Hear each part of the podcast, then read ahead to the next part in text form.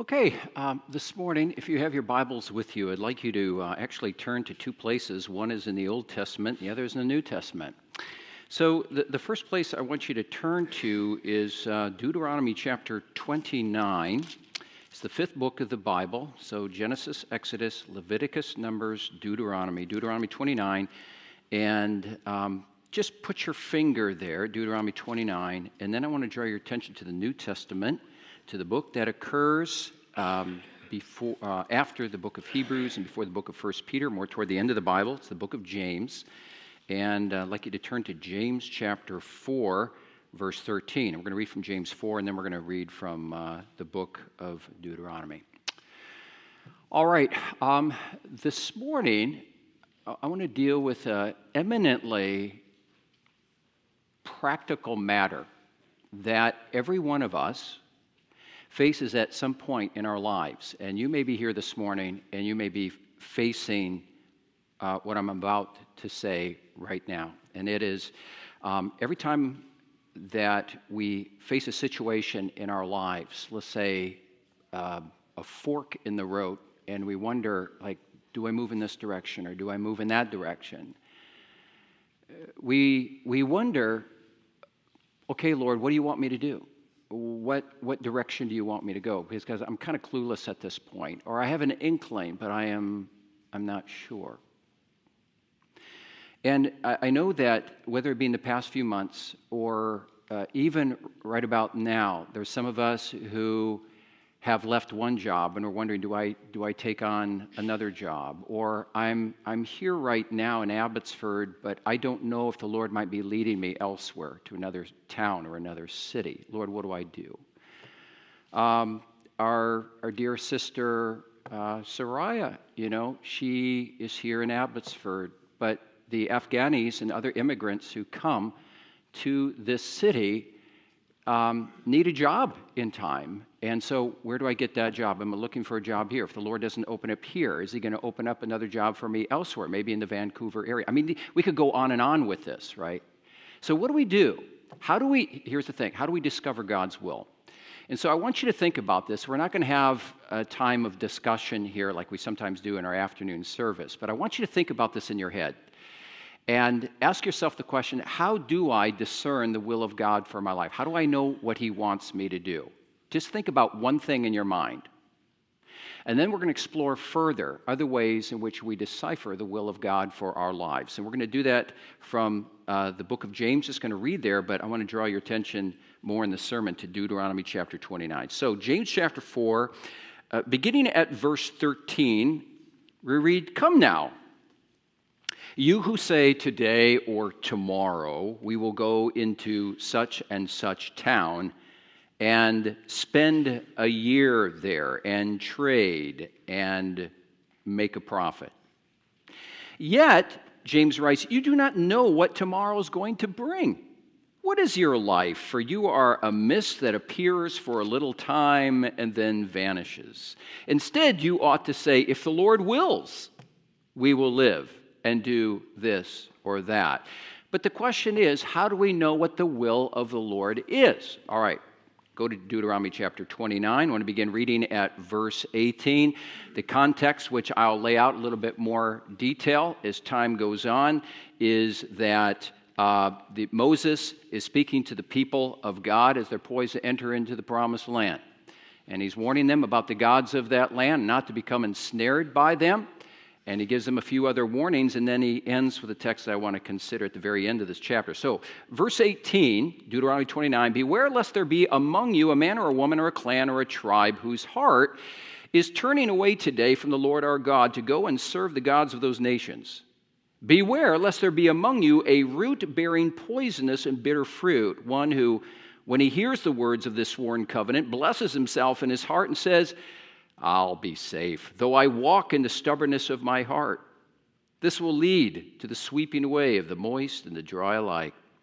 The Lord will not be willing to forgive him, but rather the anger of the Lord and his jealousy will smoke against that man, and the curses written in this book will settle upon him, and the Lord will blot out his name from under heaven. And the Lord will single him out from all the tribes of Israel for calamity in accordance with all the curses of the covenant written in this book of the law. And the next generation, your children who rise up after you, and the foreigner who comes from a far land, will say when they see the afflictions of that land and the sicknesses with which the Lord has made it sick, the whole land burned out with brimstone and salt, nothing sown and nothing growing, where no plant can sprout, an overthrow like that of Sodom and Gomorrah, Admah and Zeboim, which the Lord overthrew in his anger and wrath. All the nations will say, why has the Lord done this to this land? What caused the heat of this great anger? Then people will say, It's because they abandoned the covenant of the Lord, the God of their fathers, which he made with them when he brought them up out of the land of Egypt, and went and served other gods and worshiped them, gods whom they had not known and whom had not been allotted to them. Therefore, the anger of the Lord was kindled against this land, bringing upon it all the curses written in this book. And the Lord uprooted them from their land in anger and fury and great wrath, and cast them into another land as they are this day. Pretty heavy language. Verse 29. I want to focus with you this morning. The secret things belong to the Lord our God the word secret there, a form of uh, the Greek word satar, uh, means secret or hidden. So the secret or hidden things belong to the Lord our God, but the things that are revealed belong to us and to our children forever, that we may do all the words of this law. Now, of course, I'm going to explain uh, Deuteronomy 29 29, a very important verse in the Bible, actually, regarding how we discover the will of God for our lives. But I, w- I want to go back to the question that I posed to you, and hopefully you've been thinking about that um, this morning. It doesn't matter if you are in your teens, doesn't matter if you're in your early to mid 20s where you're trying to figure out what God's will is for you, or if you're in a relationship wondering if that's going to enter into marriage and do you actually marry that guy or that gal whom the Lord has put in your life. Whatever the matter is, as we all face that fork in the road, What's the answer that's going on in your head? How do I know what God wants me to do? How do you discover that? Think about that one thing, and we'll fill it out. Okay? Now, uh, without further ado, what I want to do is um, I want to get right into our passage, a passage um, from Deuteronomy, the book of Deuteronomy. Do you know what the book of Deuteronomy is all about? Fifth book of the Bible, a lot of things that could be said about the book of Deuteronomy, but one important matter for us to remember is that the book of Deuteronomy, just think of it this way, is basically um, an extended sermon delivered by a man named Moses, whom God has had chosen as his instrument to lead his people out of the land of oppression, namely Egypt, and lead them eventually into a land that was promised their father Abraham hundreds of years before, a land known as a land flowing with milk and honey, a productive land, a beautiful land known as the land of Canaan. And so the people of Israel had left over 430 years of slavery in Egypt by the hand of God, by the providence of God, the sovereignty and goodness of God through the instrument of Moses. They've been going through a wilderness and wandering in a wilderness for about 40 years, and now they're on the, what we call the plains of Moab, and they're poised now to enter into the promised land. And so, what Moses does is he gathers the people around thousands and thousands of individuals, and he delivers a sermon whereby he reiterates what we call the covenant that the people of God had with their God. And when you talk about covenant, as I oftentimes say, there's many things that we can say about covenant, and there's a whole theology revolving around that word covenant. But for our purposes here this morning, when you think of covenant, just think of a marriage.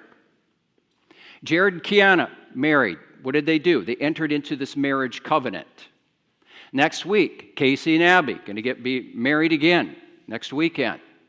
Right? Entering into a marriage covenant, uh, a binding contract of love and fellowship. And what Moses is doing with the people of God now, as they're prepared to enter into the promised land, he's saying to the people, what we need to do is we need to be faithful to the covenant that God made with us at Sinai Exodus 20, the book of Exodus, where God entered into covenant with his people and he confirmed that covenant by means of what we call the 10 words of the covenant, the 10 commandments. And he says basically, here is the marriage contract.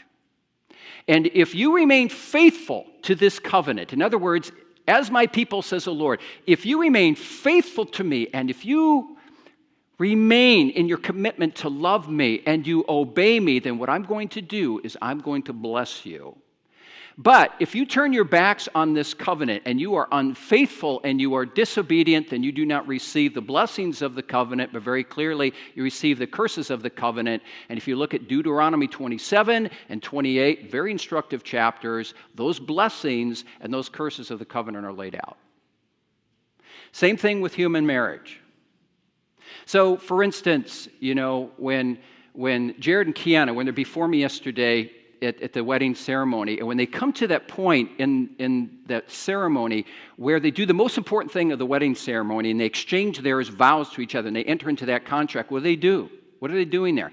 They're vowing fidelity to the vows that they are making. Lord does that with us too. The Lord says, if you are a Christian and you are in this worship and you are part of this church, you are in covenant with me, and I want you to be faithful and obedient. And if you are, listen, I am going to bless you, and my face is going to shine upon you. But if not, there's going to be a diminishing of your soul, and I'm going to bring my discipline upon you to come upon you and turn your hearts back to me. So, all of this, this is what Moses is bringing before the people of God. And then in Deuteronomy 29, verse 29, he ends all of this by saying this. He says, The secret things belong to the Lord our God, but the things that are revealed belong to us and to our children forever, that we may do all the words of this law. Now, it's, it's somewhat of a, a I don't know, at, at first reading, it's somewhat of a, a strange way of ending this whole section on the blessings and, and the curses, especially. We, we would call verse 29 somewhat of, um, oh, kind of an uh, uh, obscure verse, kind of uh, mysterious to us. But when, when you begin to examine it closely, it's not all that mysterious. Basically, what Moses is saying to the people of God here, in what we could put it in today's language, is this He's saying to the people of God, listen, we don't have to scratch our heads and figure out what God wants us to do and how He wants to have us live in the promise of, uh, uh, uh, in, in the land of Canaan, in the promised land, so that we may receive His blessings and not His curses. We don't have to scratch our heads about that. It's all very clear. Now, there, there are some things with the Lord, what we call our, our again, the Hebrew word satar, that are, that are, that are secret, meaning they are, they are hidden from us. There are things that are, that are, are rooted in eternity, what, what theologians call the eternal decree or the counsels of God, and that are rooted in the mind of God. They are, because they're rooted in eternity, we cannot know these things until they come to fruition in the lives that we are living. But until they come to fruition in our lives, they're, they're just kind of hidden from us because who can know the mind of the Lord? But Moses goes on to say there are other things that the Lord has revealed to us that are very clear to us. What we are to believe and how we are to live, and with the things that God has revealed to us, which is where? Well, if you've been raised in the Christian faith, you know it's here.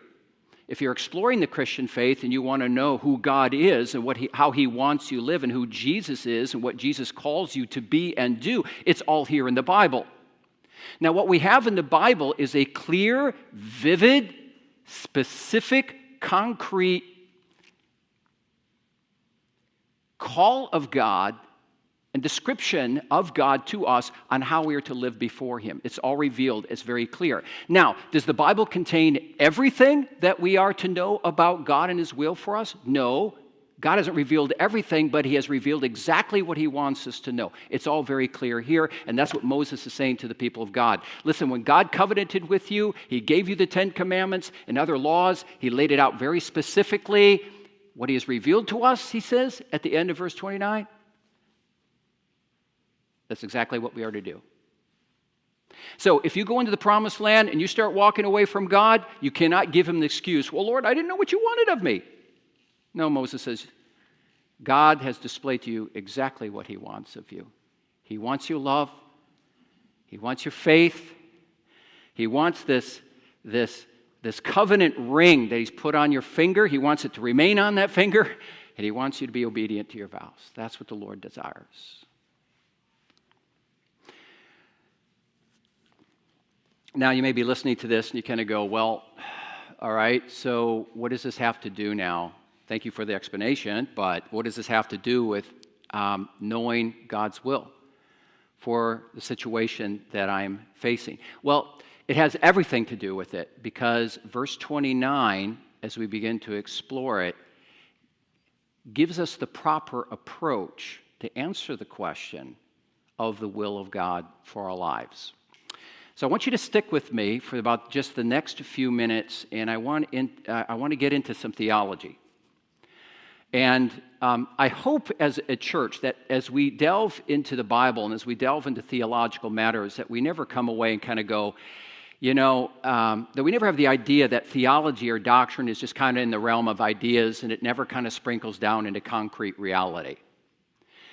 It's very important for us to understand the doctrines of our faith and the theology of our heritage because it has a direct, concrete bearing on not only how we are to live, but the decisions that we are to make in our lives. So I want to draw a distinction here in verse 29 between two things. And that's what we call God's will of decree and God's will of desire. The first one is the God's will of decree. And notice I don't say decrees, but it is a single decree that is rooted in the mind and the heart of God from all eternity, that is before all time. And it is that decree of God, that eternal counsel and plan of God, that extends to everything that happens in this world and everything that happens in our lives. And the reason why the Bible calls the decree of God secret or hidden in our passage and other places of the Bible is because we can't know the mind of God from all eternity, and we can't know his eternal plans. We can only know them after fact as they begin to display themselves in our lives, but we can't go back to eternity, and we cannot know the mind of God. The decree of God, there's a wonderful and very brief uh, definition of that that we find in a, another what we call Reformed Presbyterian Standard that many of us don't have in our church, but that our fellow conservative uh, Presbyterian brothers and sisters have. It's called the Westminster Confession of Faith, and there's also a Westminster Larger Catechism and Shorter Catechism. Could you put that Westminster? There we go. Notice what it says here. He says, here's, a, here's a, a definition. This is why confessional standards are important, because they consolidate various truths of the Bible. The decree of God is his eternal purpose according to the counsel of his will, whereby, always for his own glory, he has foreordained whatsoever comes to pass. That decision of God as to what is to happen in the world and in our lives has been set from all eternity. One decree.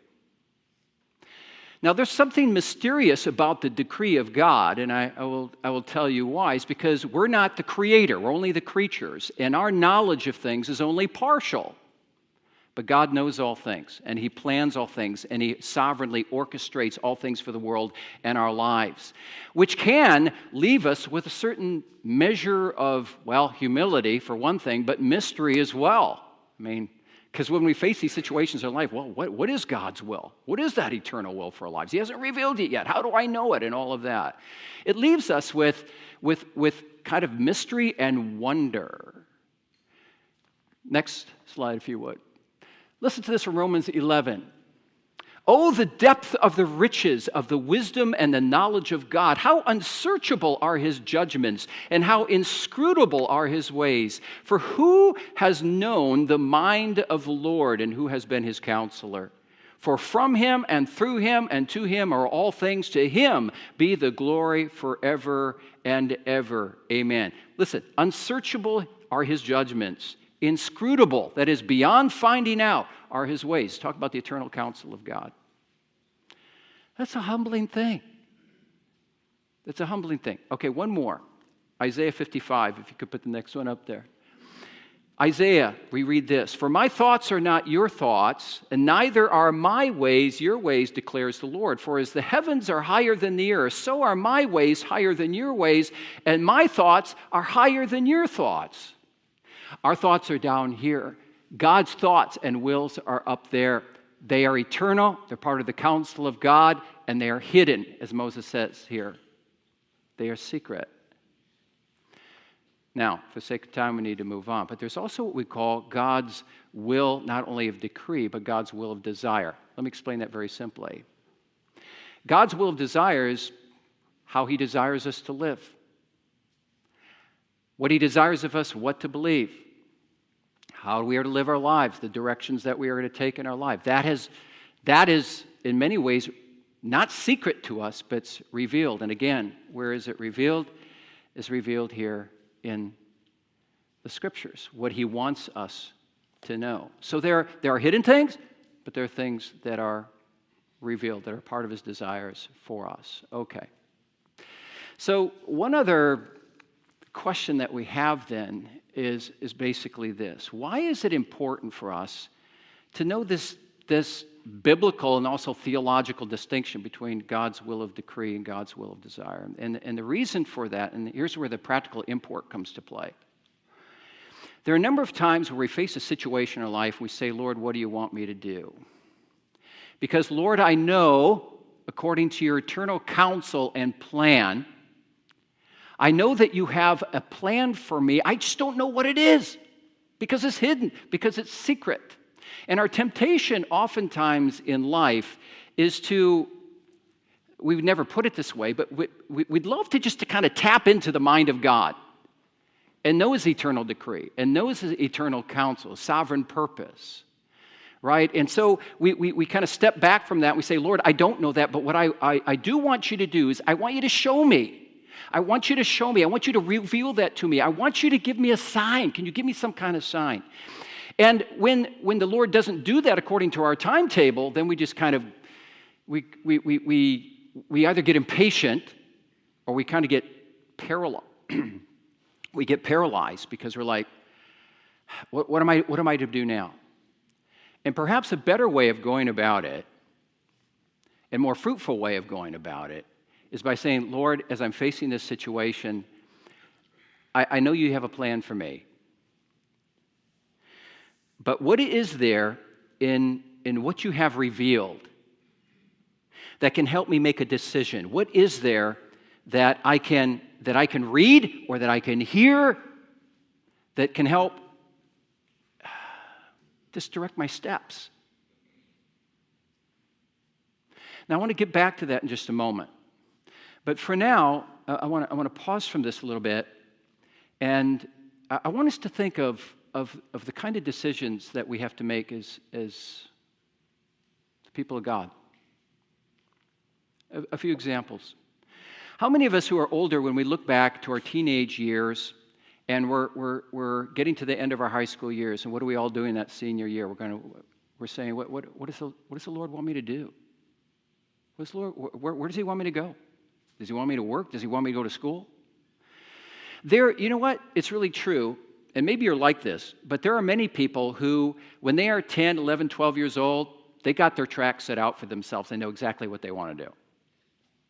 Remember years ago, there was a kid in grade school. Man, he was, oh, he's about 13, 14. He says, I want to be an engineer. That's exactly what he became. He became an engineer.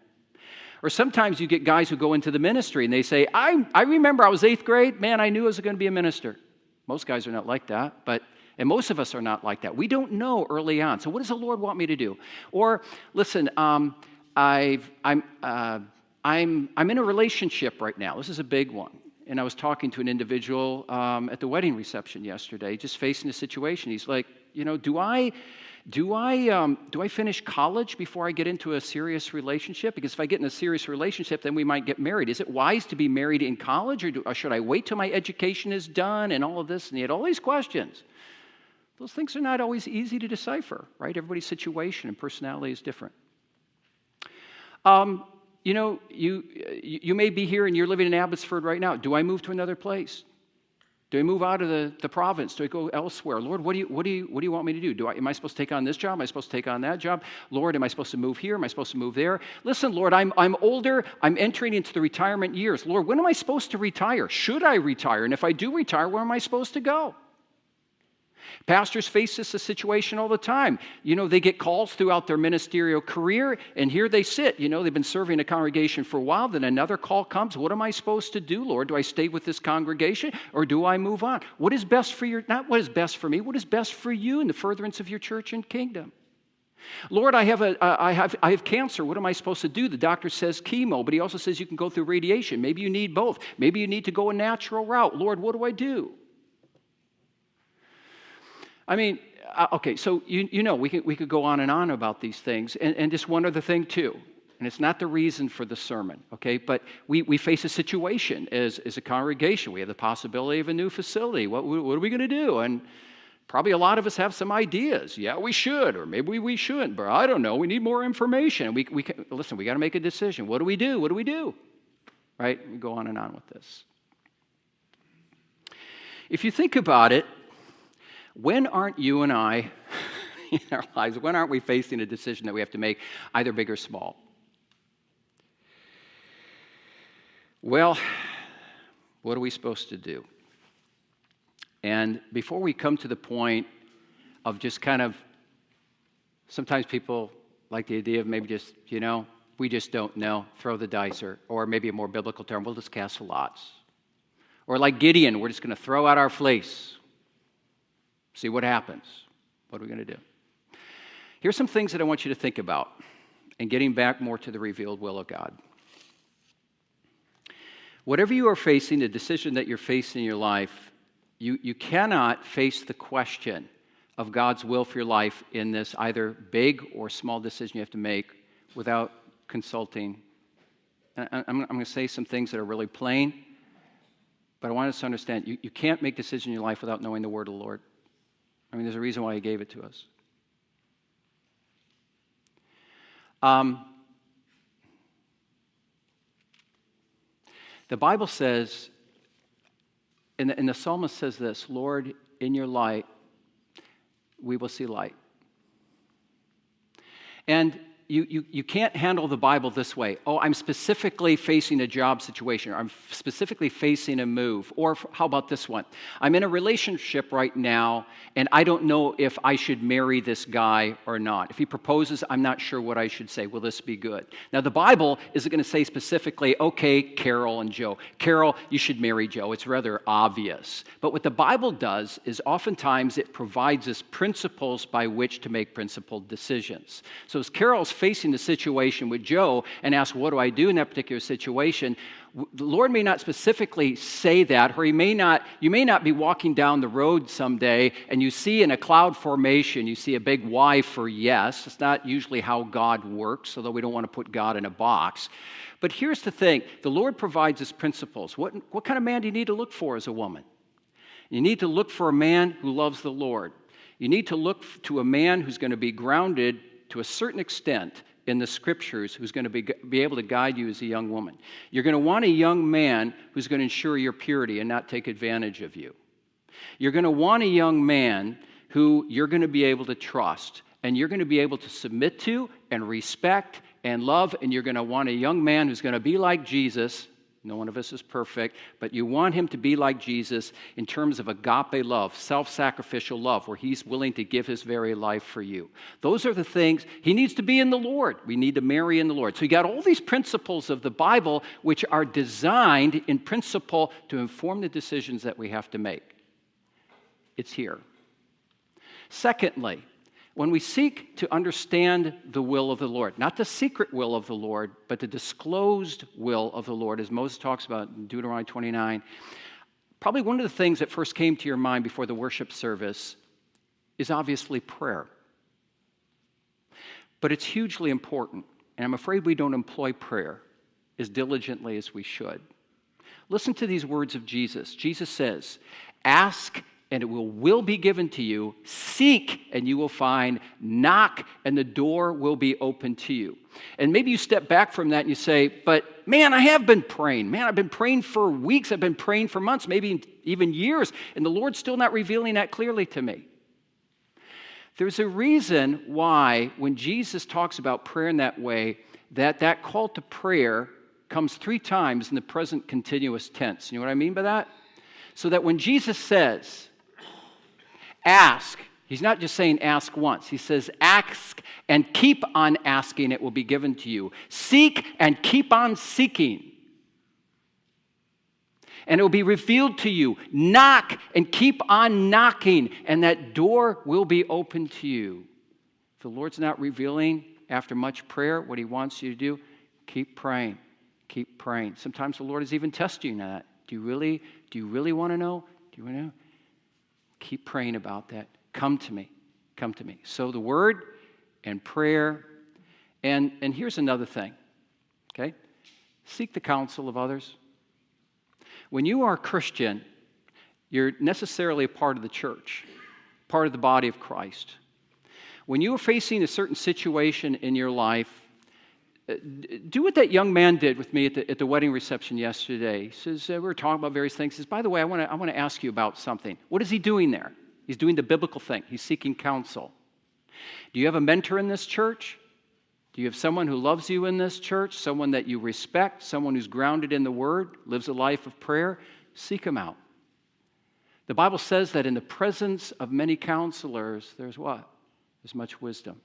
There's much wisdom. Two other quick things. Um, and this is another simple thing God gave us brains, right? God gave us the ability to think. Think through a situation. Um, in, in the past, what I have done in facing certain situations, particularly regarding whether you take on another church or not, you take a piece of paper like this, and you put a line right down the middle, and you put pros and cons. And if you have a spouse, you talk about the pros and cons. You put all the pros on one side and all the cons on the other, and that helps formulate in your idea the leading of the Lord and what may be the wise decision that you have to make. And then finally, this um, be open to what I call providential occurrences. This is what I mean by that. You're facing a certain decision in your life, put the antennas up and start paying attention to the providential will of God. Because, you know, when you confess the doctrine of God's providence, you're saying that nothing in this world happens by chance or fate, but all things are orchestrated by the hand of God. And God's hand is always moving. So as you face certain decisions that you have to make, be open and have your antennas up to conversations, to people, to things you read in books, to articles, little things that the Lord puts in your path where if your antennas are up, as you read those things, as you hear those conversations or those so called chance happen meetings that you have with certain individuals, you, you come away from that saying, huh, that is very interesting. Because I wasn't looking for that conversation or I wasn't looking for that person, but they said something or they did something that actually helps inform now the decision I have to make. Sometimes, in the kindness of the Lord, He puts those little things in your life where you go, huh, why did He do that? Maybe, maybe He did that to help inform my decision. And if I, and if I can add this too, what we're talking about here this morning um, this, this is a situation not only Christians face, but non Christians face. You know the difference, though, in handling these forks in the road between the Christian and the non Christian? Really simple. The non Christian thinks in a horizontal fashion, and the Christian always, first and foremost, thinks in a vertical fashion. So as we face the fork in the road and we ask, What should I do in this situation? the Christian immediately goes upward and says, What is God's will for me in this situation? What does God want me to do in this situation? The person outside of Jesus forgets about that vertical situation and they look at the horizontal and they just think, huh, here I face this road, uh, fork in the road, what am I supposed to do? And so sometimes what do they do? Not always, but sometimes what they do is they dabble in the occult, right? Why do people read tarot cards? Why do people do Ouija? Why do people go to palm readers? Why do people dial into the psychic hotlines? Why do they sometimes go to seances and call forth the so called spirits of the dead?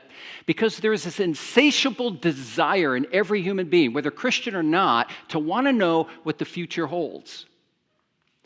And when you face that situation, the Bible is very clear, especially the Old Testament. God says, if you're tempted to go the route of the occult and not my revealed will, be very, very careful In fact, while the Lord's language is much stronger than that. He says, Don't do it. Don't do it. And why is that? Because these matters of the occult are not innocent. Um, they're not innocuous, they're not harmless. But what people don't understand is when you start delving into the occult, you unwittingly sometimes open yourself up to demonic influences. Let me give you an example of this. Go to Isaiah. Can you get that? And when they say to you, seek out and ask the mediums, that is, those who stand between the material and spirit world, and when you seek out the necromancers, that is, those who call up the spirits of the dead, should not a people inquire of their God? And then, very interesting, the Lord says this to the teaching and to the testimony. He says, The Lord's like, listen, you don't know the future. Nobody completely knows the future. Don't go to the occult. They're liars and oftentimes influenced by demonic powers. No, go to this. I've revealed it to you. Seek it out. Pray. Seek the counsel of others. Seek my providential occurrences. I explain the way to you that you should go. In the end, I want to leave you this word of encouragement. Sometimes you say, and maybe you're this way this morning, you say, Listen, I know I don't know the secret counsel of God. I don't know the decree of God from all eternity. But, but the fact of the matter is, Pastor, what I have done is, is follow basically everything you said. I've, I've read the word and I've prayed about it a lot. I've sought the counsel of others and so forth. And I'm not, I'm not sure. I still, I, I, I still don't know. And you're starting to get discouraged or a bit paralyzed and fearful. So and I want to end with this. It's a word of encouragement, comfort to you. Your task and my task is not, first and foremost, to figure out what I'm to, supposed to do in a particular situation. You know what our first calling is? It's to be faithful to the Lord. It's just simply to be faithful to the Lord. And if you're faithful to the Lord and you're his child, then whatever God has in store for you and works out in your life, whether soon or way down the line, it's going to be for your good. And it's going to be for your blessing. It's going to be for your growth in faith. What does it mean to be faithful to the Lord? It means this it means to rest in Jesus, it means to be led by His Spirit, it means to be governed by His Word.